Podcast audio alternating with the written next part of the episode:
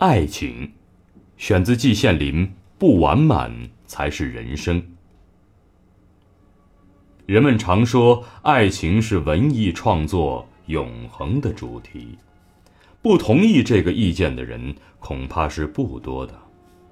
爱情同时也是人生不可缺少的东西。即使后来出了家，当了和尚，与爱情完全拜拜，在这之前，也曾趟过爱河，受过爱情的洗礼。有名的例子不必向古代去搜求，近代的苏曼殊和弘一法师就摆在眼前。可是为什么我写人生漫谈已经写了三十多篇，还没有碰爱情这个题目呢？难道爱情在人生中不重要吗？非也，只因为它太重要、太普遍，但却又太神秘、太玄乎，因而。不敢去碰它。中国俗话说：“丑媳妇儿迟早要见公婆的。”我迟早必须写爱情的漫谈。现在适逢一个机会，我正读法国大散文家蒙田的随笔《论友谊》这一篇，里面谈到了爱情，我干脆抄上几段，加以引申发挥，借他人的杯装自己的酒。了此一段公案，以后倘有更高、更深刻的领悟，还会再写的。蒙恬说：“我们不可能将爱情放在友谊的位置上。”他说：“我承认，爱情之火更活跃、更激烈、更灼热，但爱情是一种朝三暮四、变化无常的感情。”它狂热冲动，时高时低，忽冷忽热，把我们系于一发之上；而友谊是一种普遍和通用的热情。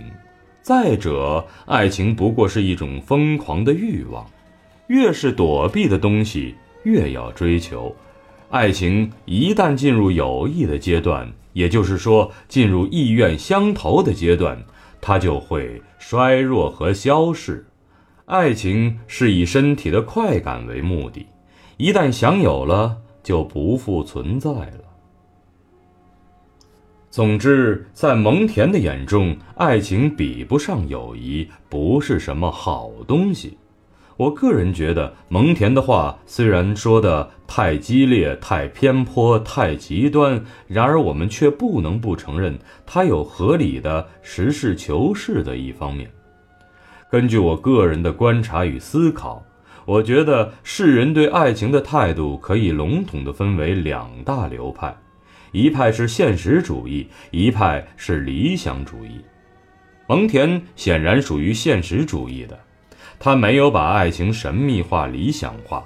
如果他是一个诗人的话，他也绝不会像是一大群理想主义诗人那样写出卿卿我我、鸳鸯蝴蝶，有时候甚至拿肉麻当有趣的诗篇，令普天之下的才子佳人们击节赞赏。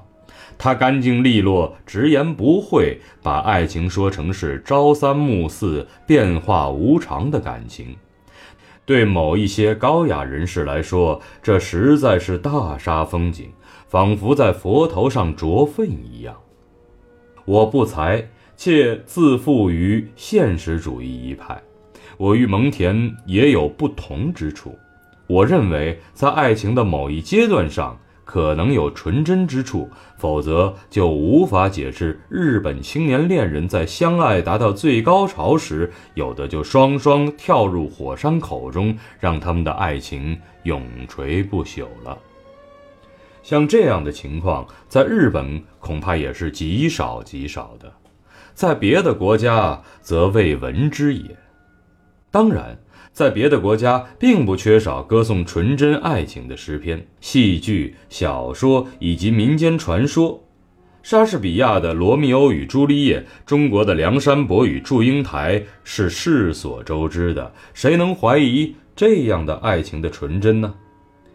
专就中国来说，民间类似梁祝爱情的传说还能举出不少来。至于誓死不嫁和誓死不娶的真实故事，则所在多有。这样一来，爱情似乎真同蒙恬的说法完全相违，纯真圣洁的似乎不得了了。我在这里想分析一个有名的爱情的案例，这就是杨贵妃和唐玄宗的爱情故事。这是一个古今艳称的故事。唐代大诗人白居易的《长恨歌》歌颂的就是这么一件事儿。你看，唐玄宗失掉杨贵妃以后，他是多么想念，多么情深啊！西殿迎妃思悄然，孤灯挑尽未成眠。这一首歌最后的两句诗是“天长地久有时尽，此恨绵绵无绝期”，写的多么动人心魄，多么令人同情，好像他们两个人之间的爱情真正纯真到了无以复加的程度。但是常识告诉我们，爱情是有排他性的，真正的爱情不容有一个第三者。可唐玄宗是怎样呢？后宫佳丽三千人，小老婆真够多的。即使是三千宠爱在一身，这在一身能可靠吗？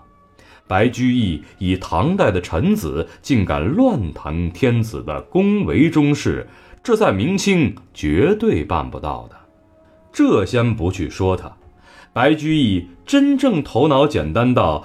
相信这爱情是纯真的，才加以歌颂吗？亦或是另有别的原因？这些封建的爱情俱往矣。今天我们怎样对待爱情呢？我明人不说暗话，我是颇有点同意蒙恬的意见的。中国古人说“食色性也”，爱情，特别是结婚，总是同色相联系的。家喻户晓的《西厢记》歌颂张生和莺莺的爱情，高潮竟是一幕丑剪，也就是以身相许。个中消息很值得我们参悟。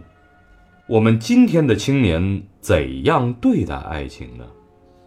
这我有点不大清楚，也没有什么青年人来向我这望九之年的老古董谈这类事情。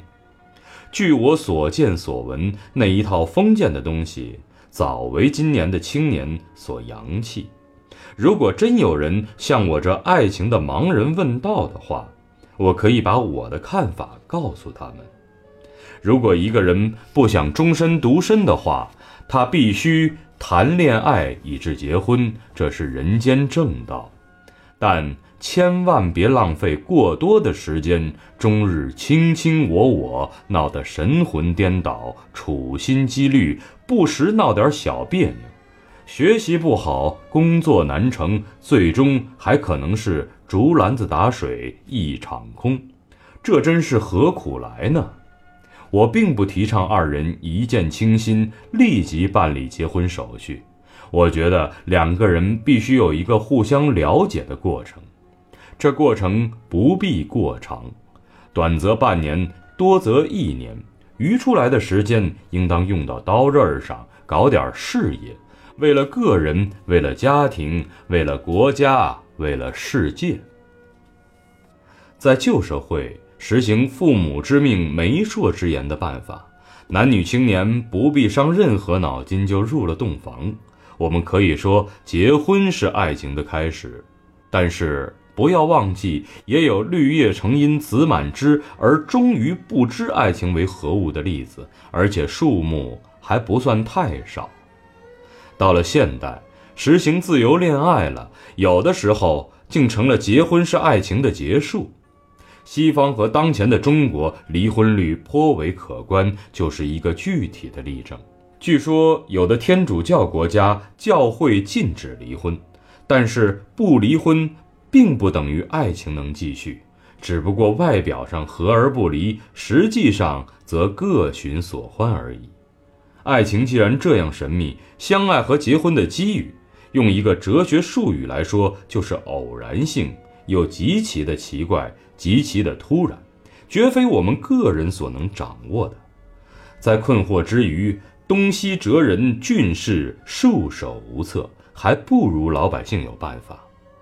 一讲到爱神，据我个人的思考，就有了中外之分。西方人创造了一个爱神，叫做朱庇特，或是丘比特，是一个手持弓箭的童子，他的箭射中谁，谁就坠入爱河。印度古代文化毕竟与欧洲古希腊罗马有缘，他们也创造了一个爱神，也是手持弓箭，被射中者立即相爱，绝不敢有违。这个神话当然是同一来源，此不见论。在中国，我们没有爱神的信仰，我们另有办法，我们创造了一个月老。他手中拿一条红线，谁被红线拴住，不管相距多么远，天涯海角恍若比邻，二人必然走到一起，相爱结婚。从前西湖有一座月老祠，有一副对联是天下闻名的：“愿天下有情人都成了眷属，是前生注定事，莫错过姻缘。”多么质朴，多么有人情味儿！只有对某些人来说，前生和姻缘显得有点渺茫和神秘。可是，如果每一对夫妇都回想一下你们当初相爱和结婚的过程的话，你能否定月老祠这一副对联吗？我自己对这副对联是无法否认的，但又找不到科学依据。我倒是想忠告今天的年轻人，不妨相信一下。我对现在西方和中国青年人相爱和结婚的方式无权说三道四，只是觉得不大能接受。我自知年已望久，早已属于博物馆中的人物，我力必发九斤老太的牢骚，但有时又如鲠在喉，不得不一吐为快耳。一九九七年十一月二十二日，季羡林。